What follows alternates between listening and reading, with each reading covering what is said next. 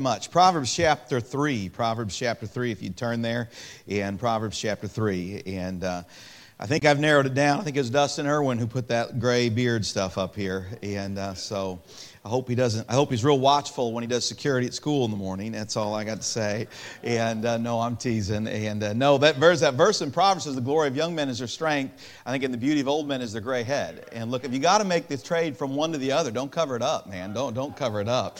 And but uh, if you'd stand with me, Proverbs chapter three, uh, Proverbs chapter three, and um, verse uh, Proverbs chapter three, verse five, familiar passage of scripture. And tonight really is uh, maybe more of a Sunday school lesson more of a topical study, uh, I guess, type of thing. I'm going to have you turn with me to several places of Scripture. And, but I think it's important to our Christian life, and it's just God's roadmap for giving. And, you know, this, t- this season of year as a church, and I hope as an individual you pray earnestly before the Lord uh, about what you could and should give. You know, God gives every man differently when it comes to finances, time, or talents. That's, that's in, completely in God's hand, isn't it? And I'm thankful for a God who doesn't hold us accountable for what we do not have. And uh, He just holds us accountable for what we have. And so when you turn to the scripture, you know, the Bible kind of gives us that roadmap on how to prayerfully seek out His wisdom in what we give. I'm thankful when He gives us a Bible, He gives us a, a doctrinal book, a positional book. You know, it tells us of salvation and what He's done for us. It tells us of eternal security, of the Word of God, of who He is. And, uh, but it's also a practical book. It, it brings us practical lessons for life on all sorts of things. I'll be t- honest, when it, when it comes to the doctrinal things, it's easier to walk in sometimes than it is the practical things. And when God begins to give instruction on giving, or the things that we listen to, or the things that we look at, or, or the way we appear to the world in our appearance, all of those things are when we really start stepping on our toes because it, rem- it recalls us to some actual change in our life. And uh, I think it's in those places that surrender is really seen. It's where surrender is really seen. And I, and I think when it comes to giving, God is more concerned about our surrender than what He's getting from us because He doesn't really need what we have. And uh, He doesn't really need it. And He uses what we have. But uh, God's really more interested in us than in what we have. He wants all of us. And Proverbs chapter 5, some familiar passage of Scripture, Proverbs chapter 3, I'm sorry if I said 5 a couple times. Proverbs chapter 3, verse 5 through 10. And if, you, if you're there, I, I'd like you to read with me aloud verses 5 through verse 10. Trust in the Lord with all thine heart, and lean not unto thine own understanding. In all thy ways acknowledge him, and he shall direct thy path. Be not wise in thine own eyes. Fear the Lord, and depart from evil. It shall be health to thy navel, and marrow to thy bones. Honor the Lord with thy substance, and with the firstfruits of all thine increase. So shall thy barns be filled with plenty, and thy presses shall burst out with new wine. Lord, I'm thankful for who you are. I'm especially thankful for your Son, for his life on this earth, his death on the cross, and his resurrection. I, I'm thankful for life as we looked at it this morning. And Lord, that we have a Creator who made us and a Redeemer. Lord, that we have a sovereign God who's uniquely equipped each one of us. I'm thankful for a shepherd who walks through life with us in a, in a home in heaven. And Lord, you've given us some substance in our life. You've given to us on very differently in cases and given us different abilities and different talents. But in every case, you meant it to be used for your honor that we might honor you with what you've entrusted with us with. And I pray tonight that as we look at the scripture from a practical standpoint this evening, that you would speak to our hearts individually, not only lay the groundwork of what you ask of us and what you would seek us to in our faith, but Lord, that we would hear it individually from you. Lord, I love you, and I ask these things in Jesus' name. Amen. You may be seated. This passage of scripture calls us to a few things, and one of them is trust, it's faith. Trust in the Lord with all thine heart and lean not unto thine own understanding. In all thy ways acknowledge him, and he shall direct that path. Familiar passage, passage of Scripture. I would say many of us have that memorized or pretty familiar with that verse. How many of you would at least say, Preacher, I'm really familiar with that verse? And some of you may have it memorized. And so the Lord calls us to faith and clearly says, Don't lean on thine own understanding. He calls us, Don't lean on your own logic, don't lean on your own wisdom, but trust the Lord in everything. In all thy ways acknowledge him. Put him first in everything, and he shall direct thy paths. He calls us to that step of faith, to trust him, to acknowledge him, to follow him. He also calls us to an obedience in our life. Honor the Lord thy God with thy substance and with thy first fruits of all thine increase. He says, I don't want you to just trust me, but I want you to be practical in that trust. I've, I've given you some things in your life. Be obedient in the way you give it. Trust me, follow me, and, and let that trust be seen in a practical way. He says it should be seen in our life. And then God promises us this as a result of that, a blessing from God. So shall thy barns be filled with plenty, and thy presses shall burst out with new wine. I would say that's the theme of Scripture. Trust me, obey me, and find blessing from me. And if you follow the Scripture and run it through in any circumstance of the Word of God, you will see that call from the Lord. Trust me, follow me, and find blessing from me. And God calls us to that life. He would tell of his disciples, Follow me, and I will make you uh, fishers of men. There's a call to follow, to follow, to have faith, to trust. Think of Abraham when he said, Leave the land of thy birth and come out and follow me, and I'll make of thee a great and mighty nations. Follow me, obey me, trust me, and I'll bless thee. And that runs all the way through Scripture. And not only merely in finances, but many areas of life. I think when it comes to our homes and families. And can I tell you something? The best opinion to follow when it comes to the home is the Scripture. You know, there's a lot of people with, with, with opinions and ideas, but the one to follow is the Scripture. I think when it comes to our own personal lives, the one to follow is the scripture. When it comes to our finances, there's folks with all kinds of opinions, but God's word is full of instruction on it. We know this that God speaks to this. I mentioned it a Wednesday night or Sunday night, last Sunday night. God cares about how we secure our money, doesn't He? He cares about how we earn it. He doesn't want it to be ill gotten, or He wants us to work and be faithful. And He said, Work with thine own hands. And it's good for a man to bear the yoke in his youth. The Bible says, a Man doesn't eat, neither should, doesn't work, neither should he eat. God calls us to labor. He cares about how we save our money. The simple, uh, prudent man foreseeth evil and hideth himself, but the simple pass on and are punished. God cares about how we save our money. Uh, God cares about how we spend our money, doesn't He? And I referenced the verses in Timothy last week, and uh, we're not to be caught up with the things of this world. God cares certainly about how we share our money and how we give according to as He has given to us. I want to look at some places in Scripture where the Lord calls us to give. And, and I would split them up into two types of giving one is obedient, the other is spirit led.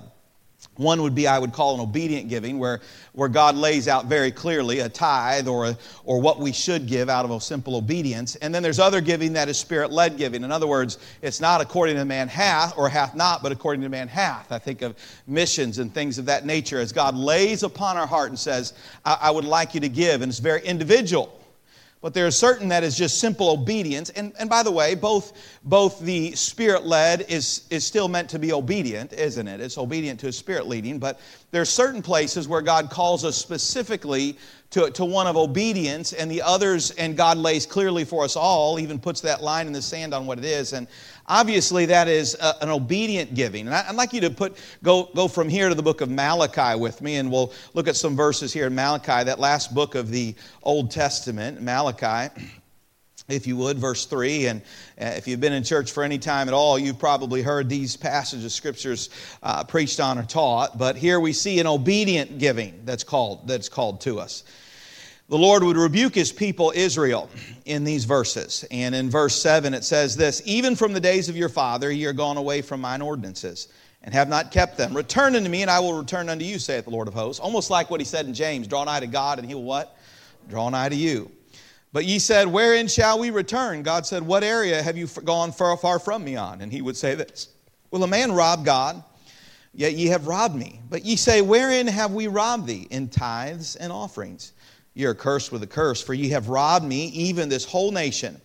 Bring ye all the tithes into the storehouse, that there may be meat in mine house. And prove me now herewith, saith the Lord of hosts, if I will not open you the windows of heaven and pour you out a blessing, that there shall not be room enough to receive it. And I will rebuke the devourer for your sakes, and he shall destroy the, and he shall not destroy the fruits of the ground, neither shall your vine cast her fruit before the time in the field, saith the Lord of hosts. And all nations shall call you blessed, for ye shall be a delightsome land, saith the Lord of hosts. Boy, the people of Israel had, would be far from being a delightsome land. They had faced captivity and ruin and bondage, and Malachi giving a call to come back to the Lord, to return unto Him, to see His faith, and, or, or to return to Him. And he talks about this obedient giving. When you look at this passage of Scripture, you see God's expectation, don't you? The Lord said, Will a man rob God? Yet ye have robbed me. But ye say, Wherein have ye robbed me? In tithes and offerings. God said, There is an expectation that I have of you, and that is a tithe. It's a tenth, it's the first fruit.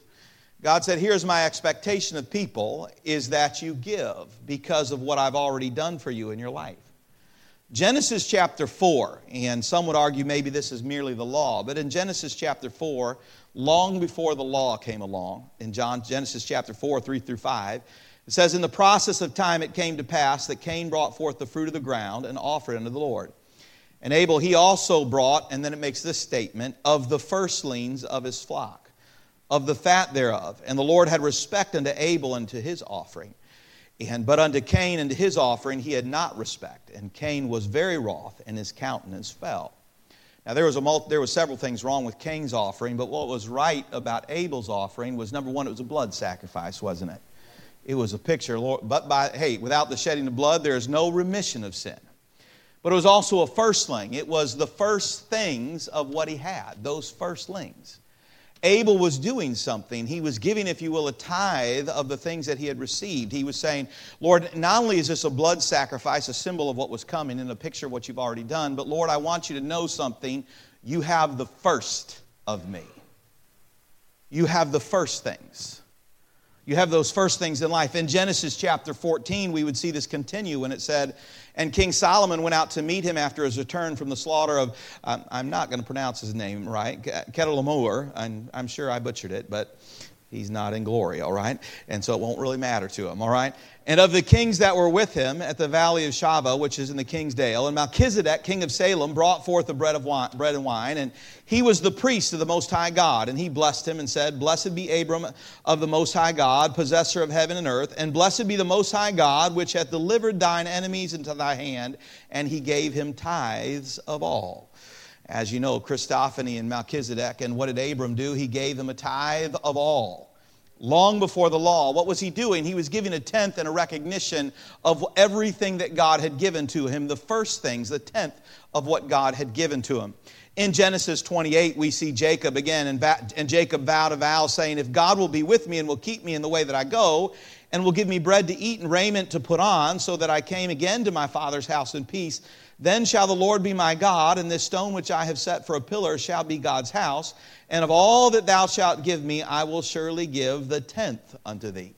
We see it in Abel, we see it in Abram, Abram, we see it in Jacob as they gave a tenth. We would see it confirmed in the law over and over again in the book of Leviticus and throughout the Old Testament. And of course, the prophet Malachi reminding the people God has an expectation in Matthew 23 23, the Lord would say this Woe unto you, scribes and Pharisees and hypocrites, for ye pay tithes of mints and of anise and of cumin, and have omitted the weightier matters of the law judgment, mercy, and faith. Those are important and weightier. These ought ye to have done, and not to leave the other undone. It's the theme of Scripture, and God had given a command. He would confirm it in the law, but God had the expectation that his people would recognize from which everything they had in life it came. God desires the first of what we have, the first of who we are. You'll find that theme running all the way through the scripture. The Lord's day, the first day of the week. Early will I seek thee, giving him the first part of our day, giving him the tithe, the first of what we have. God knows that if he has the first of us, he has all of us. If he is the first consideration in our life, God knows that we follow him. And specifically in this matter of finances, where your treasure is, there will your what? Heart be also. See, there is a level of obedience. It doesn't matter how much we have, God expects the same from all the tithe, the tenth, the first. And we see the Lord's expectation when it comes to those first things in our life. But we also see God's purpose in this passage of Scripture. He says in verse 10, Bring ye all the tithes into the storehouse, that there may be meat in my house. Lord would say, What was the purpose for this time? It was the temple. And God said, Bring it all that there may be meat in my house. We know this that the, the, the storehouse of our day is no longer the temple, it is the church house. The purpose of that time, that purpose was in that day, it was to care for the, the things surrounding the temple, the Levites and all that would take place there, and even their sacrifices would be what the, fair, what the, what the Levites would eat of and care for those things. And we see that transfer into the New Testament as we give that there may be meat in my house. As a matter of fact, the Lord would speak of the, uh, of the pastor in the scripture. He said, let them that their labor in the word. He goes, let the oxman is worthy of his hire, that those things that we give would be meant for the storehouse and the providing of the storehouse. It's obedient given. It is the expectation of God. It's for the purpose of His work, the local New Testament church. Then we see God's promise in this passage of Scripture when it comes to this. It says in verse 9, For those who refuse to do it, ye are cursed with a curse, for ye have robbed me, even this whole nation. But if you skip ahead to verse 10, he said, in that verse, he said, Bring ye all the tithes into the storehouse, that there may be what? Meat in my house. And prove me near now, herewith saith the Lord of hosts, if I will not open you the windows of heaven and pour you out a blessing, that there shall not be room enough to receive it.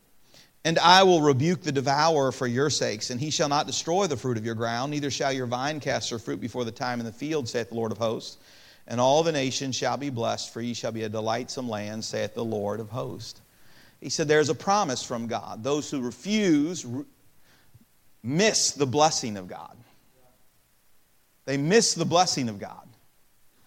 He said, You're cursed with a curse. He said, Those who do it, he said, I'll open up the windows of heaven and give you a blessing that which you cannot receive. Then he said, I'll even rebuke the devourer for your sake.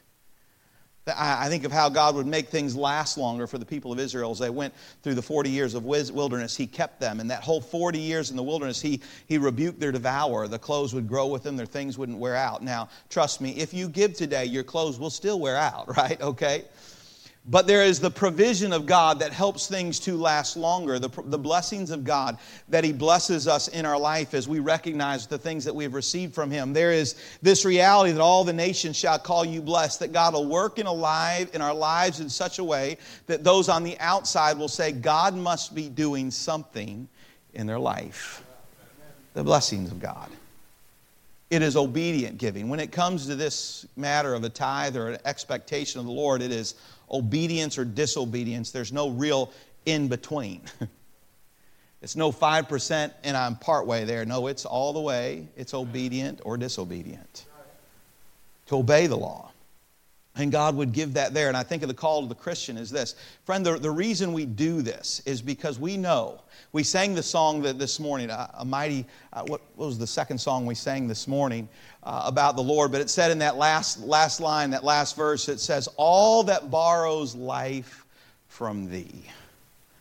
You know what a tithe is? A tithe is a recognition that everything we have is on loan from the Lord. We borrow life. The breath that you, the air that you're breathing right now, the fact that your, your blood is running through your veins, we have it from the Lord. It's the blessing of God that He has given to us in our life, that you and I are even walking on this earth. Certainly, that we've been saved by the precious blood of the Lord Jesus Christ. Uh, the tithe is a recognition to the Lord Lord, you have been such a blessing to me. How could I not recognize you first in my finances? How could I not be first? How could you not be first in everything that you I have first received of you, not to consider you first in the way that I use it? It's a matter of obedience. And the way in which we use it brings about either the blessing of God and the provision of God, or if you will, the Lord removing his hand from your life. The devourer that, that sits at the door it has his way as we refuse to walk in obedience to God. There is the giving of, of if you will, obedient. I, I think this is simple obedient giving. But then we begin to enter into some of those, those givings. And go to Matthew chapter 6. And here's another one Matthew chapter 6. There's grace giving. And uh, I think there's multiple ways of grace giving, but I, I think that you'll see why I, we look at this as grace giving here in Matthew chapter 6, verses 1 through 4. A little bit different type of giving. He's not talking about the tithe here. He's talking about something above and beyond. Take heed that ye do not your alms before men to be seen of them. Otherwise, ye have no reward of your Father which is in heaven. Therefore, when thou doest thine alms, do not sound a trumpet before thee as the hypocrites do in the synagogues and in the streets, that they may glory, may have glory of men. Verily I say unto you, they have their reward. When thou doest thine alms, let not thy left hand know what thy right hand doeth. Thine alms that may be in, in secret, and uh, that thine alms may be in secret, and that thy Father which seeth in secret himself shall reward thee openly. God's just talking about an alms giving. He's talking about a compassionate gift. It was a giving to those that are in need. In Acts chapter 3, 2 through 5, it says, A certain man, lame from his mother's womb, was carried whom they lay daily at the gate of the temple, which is called Beautiful, to ask alms of them that enter into the temple. Who, seeing Peter and John about to go into the temple, asked alms. And Peter, fastening his eyes upon him with John, said, Look unto on us. and he gave heed unto them, expecting to receive something of them. This man was in need of something. He was asking for alms, he was asking for an offering, he was asking for something of benevolence. And of course, he got something greater than some money in a cup, didn't he?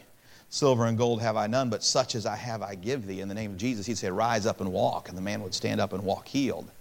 What was he asking for? He said, I have a need. It's a grace giving. Well, it's a privilege to give, give out of grace, isn't it?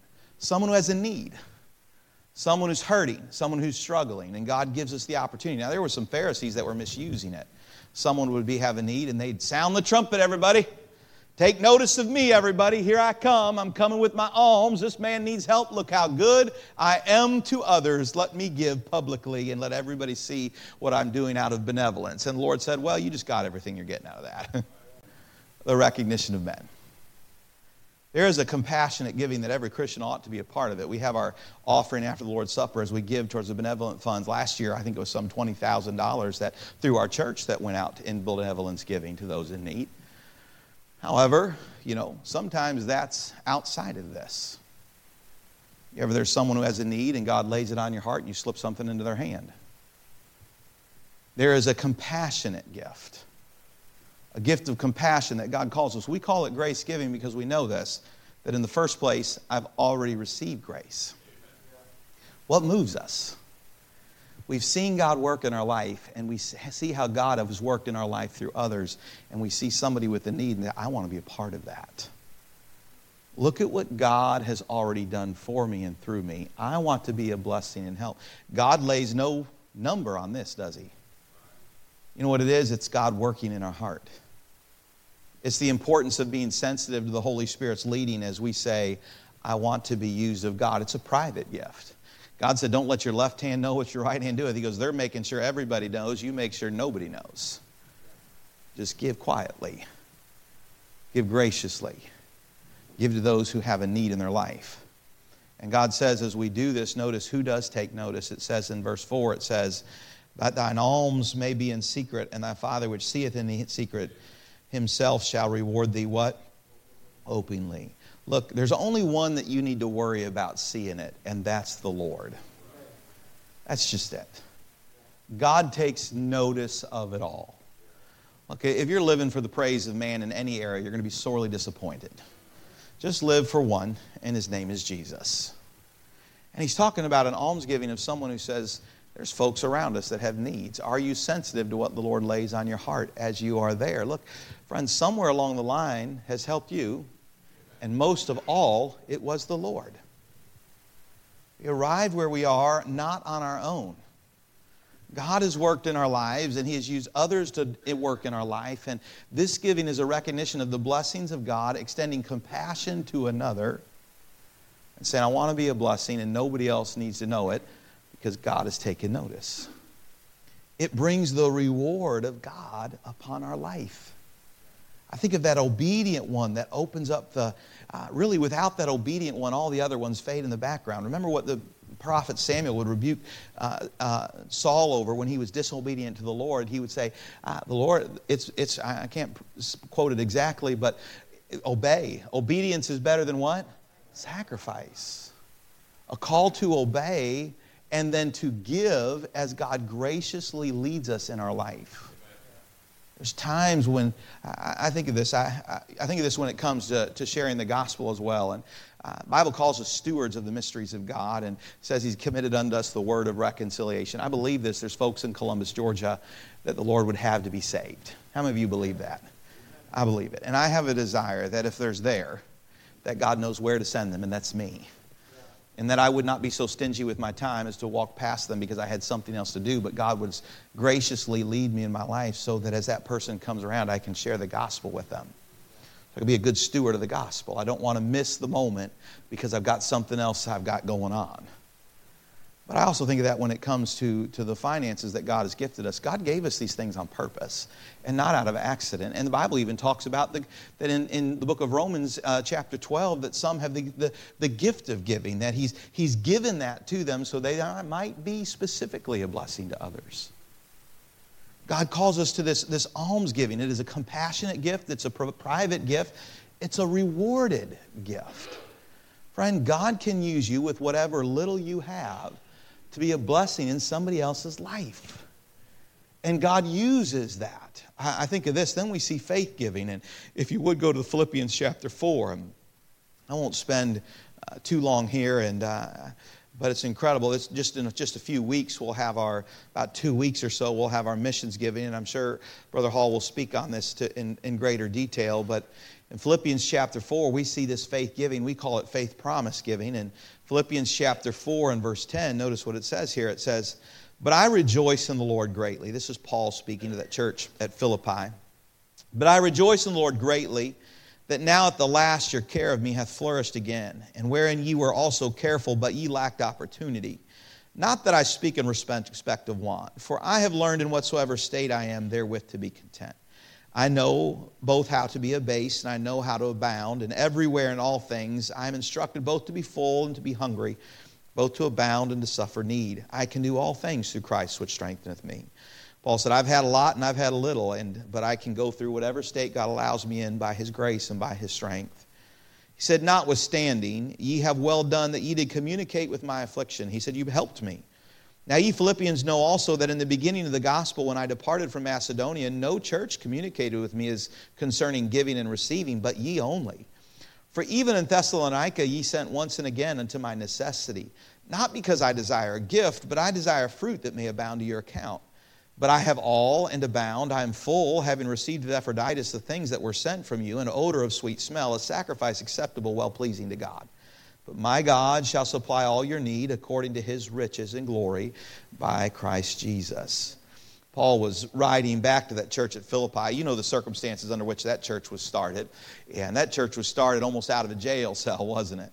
Uh, Paul was preaching, and Paul and Silas ministering, and through some events, they were thrown into the jail cell. And about midnight, beaten and thrown in. And about midnight, they started to sing and praise the Lord.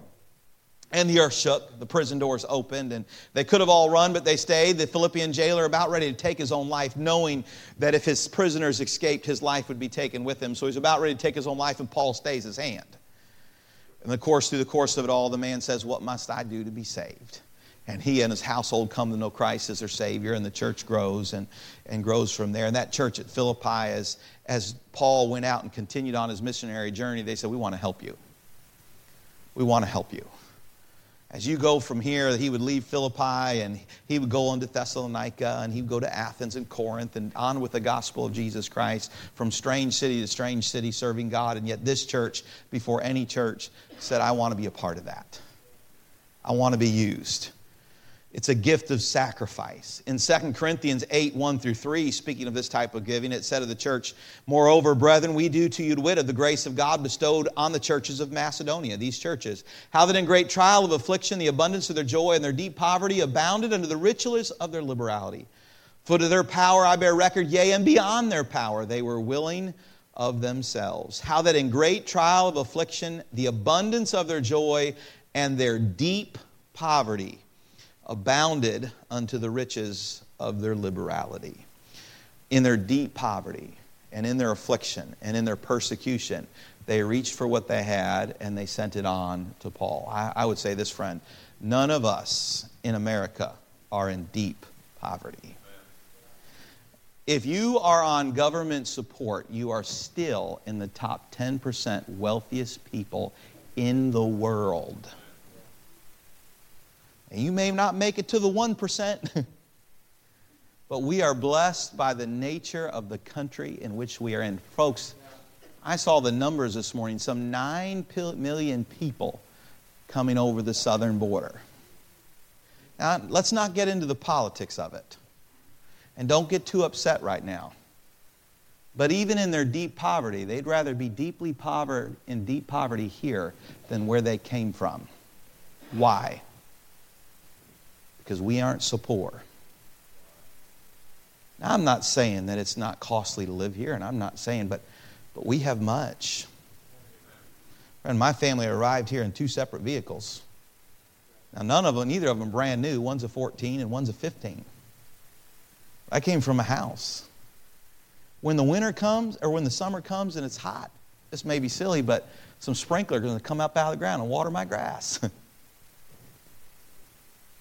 My house has Well, if it's my way, it's going to be air running tonight, but if it's my wife's way, it's going to be heat. So it's probably going to be heat running tonight. Right? Friend, God has given to us something, blessed us incredibly. Not in deep poverty. That church gave from deep poverty. And in the trial of affliction, I, nobody's beaten me and thrown me in jail. Got some weird looks and some beard coloring stuff, all right? And, uh, but I've never been beaten for my faith. And they were giving out of deep poverty. You know what it was? It was a step of sacrifice. Sacrifice is giving of what you need, not giving of your abundance. They were giving of what they needed for a living. Sacrifice. We see that here. Paul was speaking of his own sacrifice. He said, I've learned in whatsoever state I am therewith to be content, whether I, had a, whether I was abounding in blessing or whether I was abased and had nothing. But he would make that statement I can do all things through Christ, which strengtheneth me. And he was writing of a church who was giving out a deep sacrifice. I will tell you this, friend, when it comes next week, if the gospel goes forward, it will be because people decide to sacrifice. God uses. And what I love about those verses is that it said there, it would say there, and it says, uh, the, and the abundance of their joy, they did, it, they did it with joy in their heart. And deep poverty abounded in the riches of their liberality. For to their power I bear record, yea, and beyond their power, they were willing of themselves. They knew that God would have to supply. It was a gift of fellowship. If you look at verse 15 here in Philippians chapter 4, now ye Philippians know also that in the beginning of the gospel, when I departed from Macedonia, no church communicated with me as concerning giving and receiving, but ye only. For even in Thessalonica ye sent once again unto my necessity. Not because I desire a gift, but I desire fruit that may abound to your account. What were they saying? Paul, we want to take part in what you're doing. 2 Corinthians 8, 4 through 5 says, Praying us with much entreaty that we should receive the gift and take upon us the fellowship of the ministering of the saints. And this they did not as we hoped, but first gave their own selves to the Lord and unto us by the will of God. And take upon us the fellowship of the ministering of the saints. As, as you know, and as you've heard many times in this place, is friend, God uses what we do in the labor of the missionaries. As we give, as we pray, and a missionary goes, we fellowship with them in their service. God says it was an opportunity to be a part of it. This church was the first to get on board. Paul used, and they were eternally grateful for what God had done in their life to bring them the salvation. And they said, Paul, we're going to take part in where you're going. Let's send according to your necessity and your need. Even though we're in deep poverty and great affliction because of our faith, we're going to send to help. And they would give. God put no number on it, it was the leading of the Lord in their life. It was a gift of faith. They would have to trust Him. In 2 Corinthians 8, 12 through 14, it says, For if there be first a willing mind, it is accepted according to man hath, and not according to the man hath not. For I mean not that other men be eased and ye be burdened, but by equality, that now at this time your abundance may be a supply of their want, and that their abundance also may be a supply of your want, that there may be equality. He said, accepted according to man hath, and not that according to man hath not. God does not ask of me to give what I do not have, and He does not ask me to give the same thing somebody else gives. He just says, Seth Hahn, I want you to pray, and as you get the, the mind of God, give as I've asked. Faith. Some gifts are gifts of giving, it's matters of obedience. And I will tell you this if you don't get the obedience, you'll never get the faith. Right? You never get the faith. The obedience as we walk in obedience to the hand of God and give as He's first given to us and follow that tithe and that almsgiving as God leads us in our life and we see those in needs and we give to help those in need, that missions as He calls us to faith. It's a gift of joy. I like verse 17, not because I desire a gift, but I desire fruit that may abound to your what? Account. I'm glad that when I get to glory, because of faithfulness to missions giving, faith giving, there'll be some folks there that I've never met, but I had part in you have, we have that freedom, don't we? Joy in the presence of the Lord when we walk into His presence and see folks there that are there as a result of our faithful giving. Then he would say in verse 18, But I have all and abound. I am full, having received of Epaphroditus the things which were sent from you, an odor of a sweet smell, a sacrifice acceptable and well pleasing to what? To who? To God. Something that brings a smile to the face of God. Friend, if there was no fruit, the smile is worth it all. If there was no fruit in it, to bring joy to my Savior over my actions would be worth it all because He's already done so much for us. It is a sacrifice well pleasing to the Lord. And then this other promise we see here in verse 19. But my God shall supply all your need according to his riches and glory by what? Christ Jesus. The promise of God's supply. The promise of God's supply.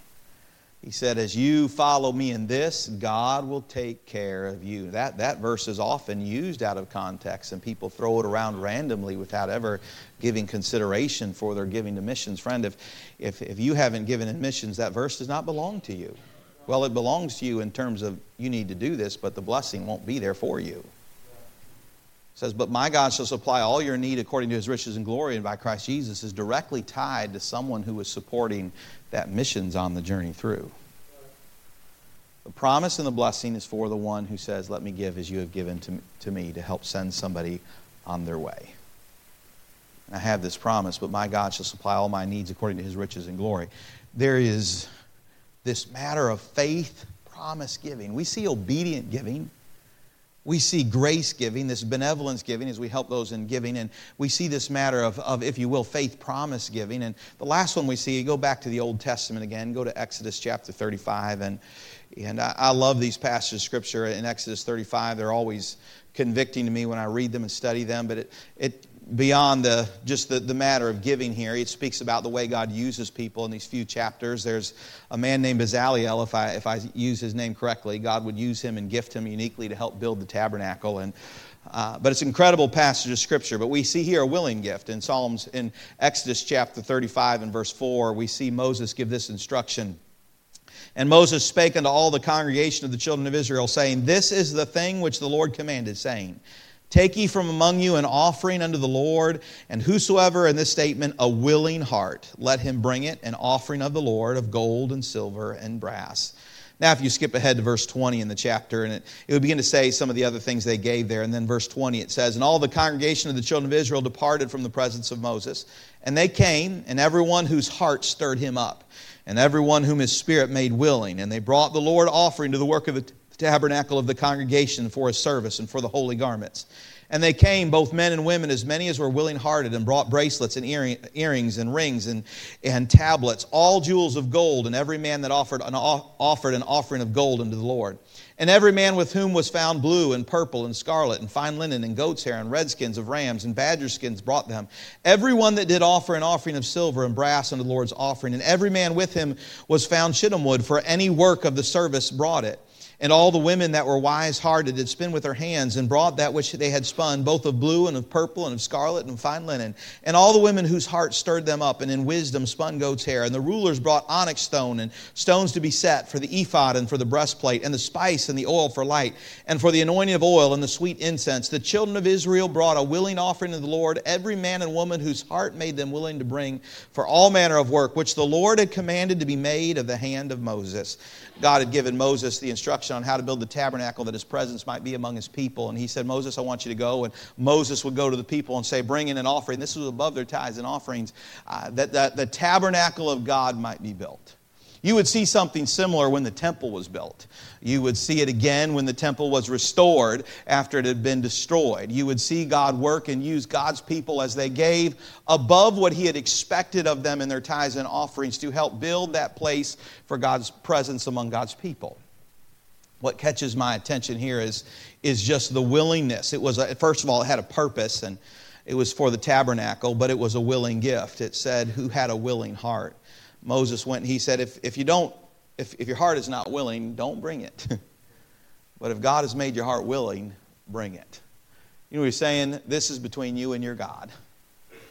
This is between you and your God. There's no number of tenth or whatever to set upon it, but as God lays it on your heart, you bring it. As God has equipped you and laid on your heart, and according to the man hath, you bring it. And bring it before the Lord.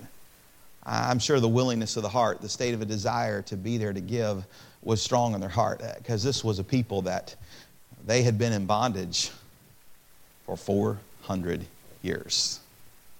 Building bricks for another man's buildings and roads and cities. They had watched their boys slaughtered as they entered into this world just because they were born a boy. And one day God sent a man named Moses and said, Let my people go. The plagues would come, and Pharaoh's heart would be broken and then hardened and broken and hardened and broken and hardened. And finally, he would say, Get out and take the spoils. And they would leave spoils, taking the spoils of Egypt. They'd come to the Red Sea, and there at the Red Sea, you know the story. Pharaoh would follow, and yet God would do a wonderful miracle and lead them out through the Red Sea and provide manna and water from the wilderness. They had seen the blessings of God, and as much as they murmured and complained, they still knew that they were there because of God. They were there because of God. And it was time for God to have a house in the middle of their presence, and He said, Bring it in. And as they brought it in, they gave willingly. It was purposeful, it was willing, it was individual. Look at some of these verses here again. It says in verse verse 23 and every man with whom was found blue and purple and scarlet and fine linen and goat's hair and red skin and rams and badger skins brought them and then it says here in verse 25 and all the women that were wise hearted did spin with their hands and brought that which they had spun then it says in verse 27 and the rulers brought onyx stones and stones to be set for the ephod and for the breastplate it was like god was saying everybody gave as god had worked in their life and in their heart. As God had worked in their life and in their heart. I think what we see is God unfolding a, if you will, a roadmap and uh, a roadmap of things to consider when it comes to our giving. I think it all begins with obedient giving. And by the way, I think everything in the Christian life begins there. What is the first thing someone does when they're saved? A step of obedience, am I right? Baptism. Step of identification, and obedience to the Lord. We see that in our life as we step out in obedience. And there's that first thing it's a step of obedience. And then we watch God walk as we step into obedience. God says, I want to give through your life as the Lord leads. What I've given to you, what He's given to us, friend, what He has given to us, what He has entrusted me with as a steward of God, He wants me to use. And I, and I believe that He gives to me so that I can give to others, and He continues to give to me so that I continue to be used. That I'm meant to be a funnel of God's blessing, not a, not a reservoir, if you will, but a funnel of God's blessing. Now, you have to secure it, you have to save it, you have to look ahead, but we have to prayerfully say, Lord, where is the one in need that I can be a blessing to? Because you've done so much for me.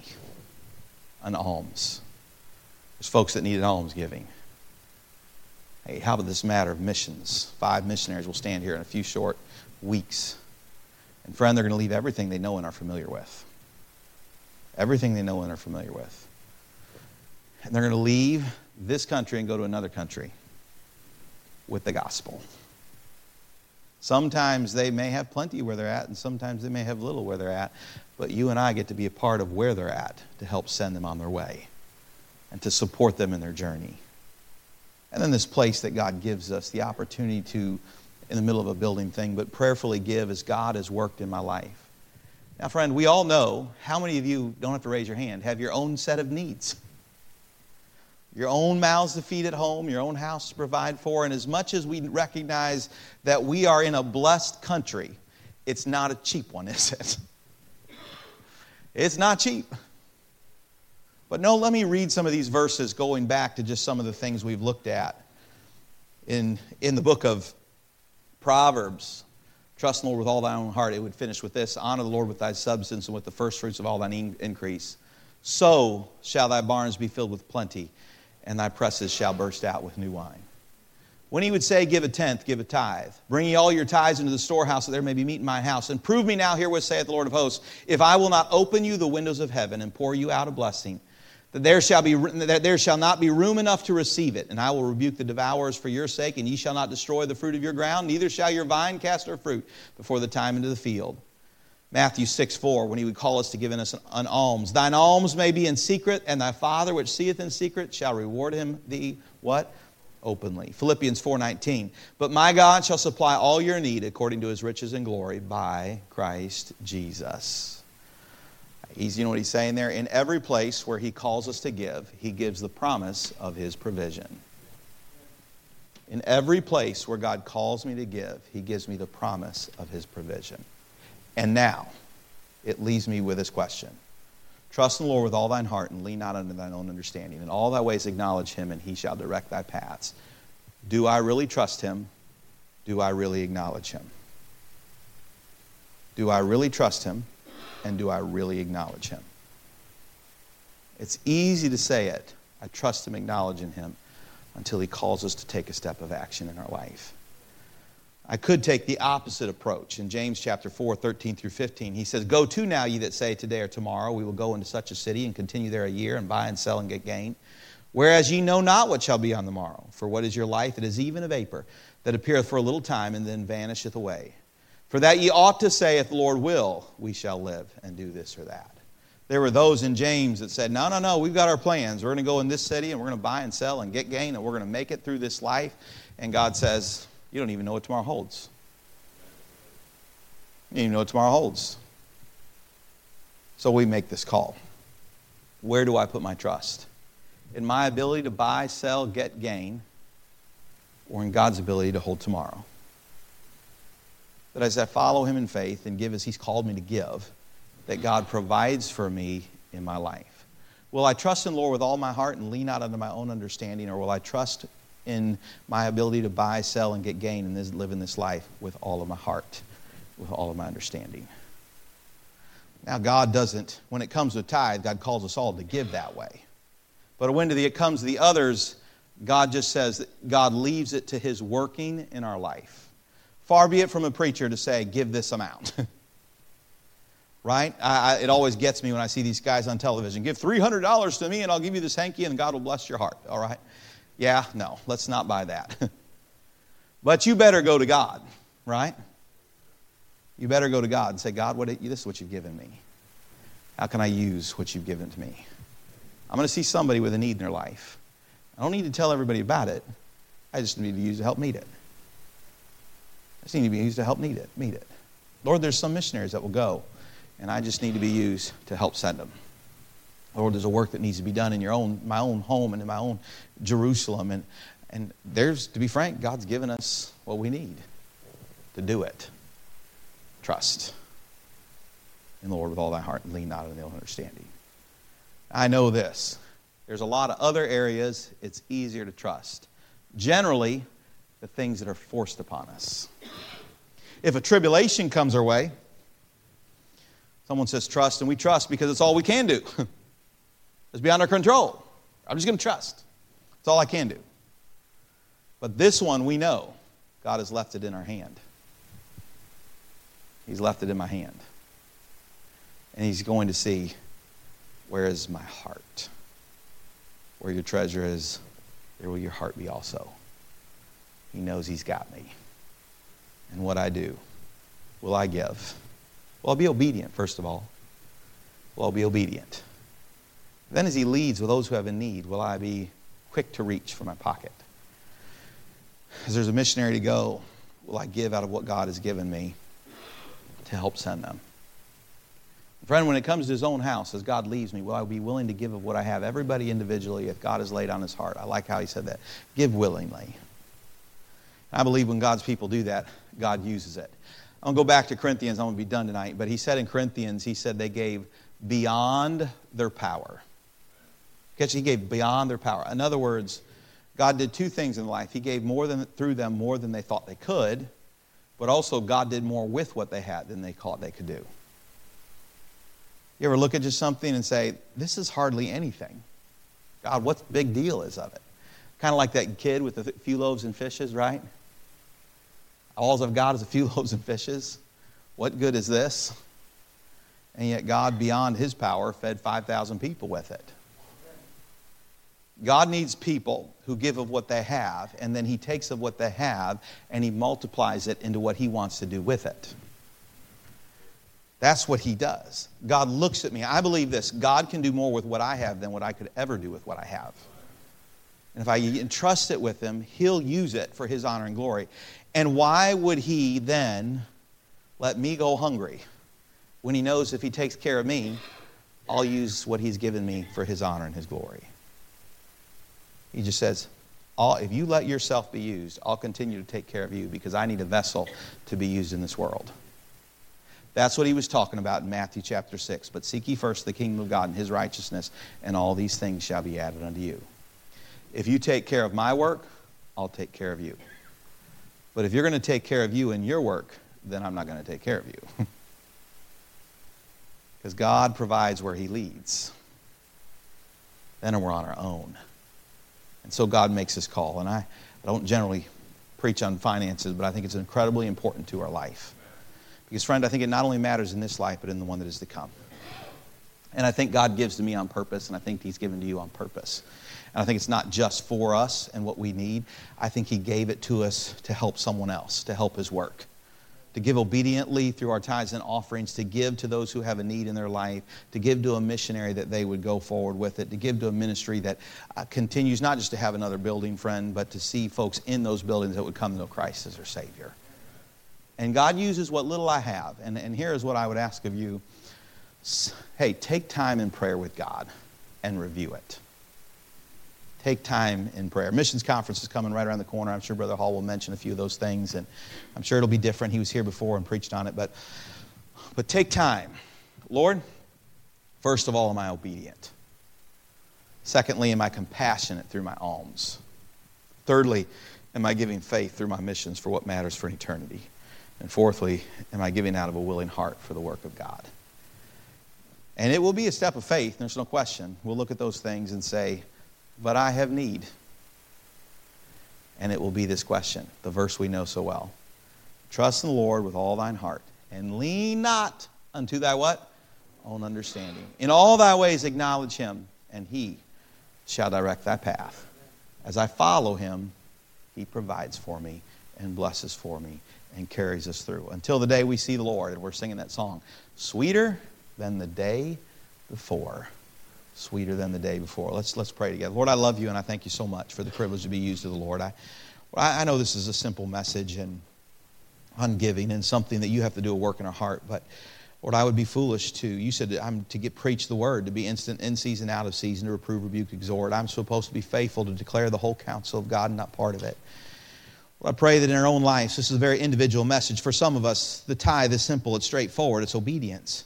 But the other things are a prayerful seeking of the face of God and how we give. And I pray that our hearts would be open and receptive to what you would lay on our hearts. Not, not just tonight, Lord, not this evening, but in the days ahead, whether it's a missions conference, whether it's someone this year that we'll come into contact with that has a need, whether it's a, a building to be built that folks might come to know Christ as their Savior, and to have this trust in our heart.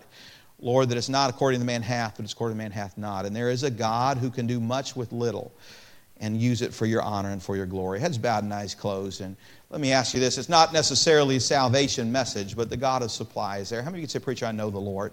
If you were to ask me now if I'm saved, that's a settled thing for me. I know, I know Christ. That's settled for me. Is that your testimony? Would you raise your hand as a testimony between you and I and the Lord? I didn't preach on it tonight, but I did this morning, and the Gospels all the way through the Word of God. And maybe you're here tonight saying, Preacher, I just need the Lord. When it comes to this matter of giving, I'm certain the Lord needs to work in my heart there, but most importantly, I just need to know the Lord. Is there anybody here that say, Preacher, I'm without Christ and I'd like to come to know him tonight? Would you pray for me? Is there anybody like that? You say, Preacher, would you pray for me that I might be saved? Let me ask you this, Christian, then how many of you would say, Preacher, the Lord has spoken to my heart? I don't know whether it's a commitment to give in a certain way or just specifically God saying, Trust me. Trust me. Because that's certainly the call when it comes to our finances. Trust Him. It is the standout thing that God calls us to trust in the Lord. But you would say, Preacher, in the course of the message tonight, the Lord has spoken to my heart. Would you raise your hand as a testimony? And as that pianist begins to play, as, would you stand with me this evening? And as God has spoken to your heart, maybe it's a matter of turning something to the Lord, something you've taken back. I don't know in what specific area the Lord would have spoken to your heart. That's certainly between you and Him.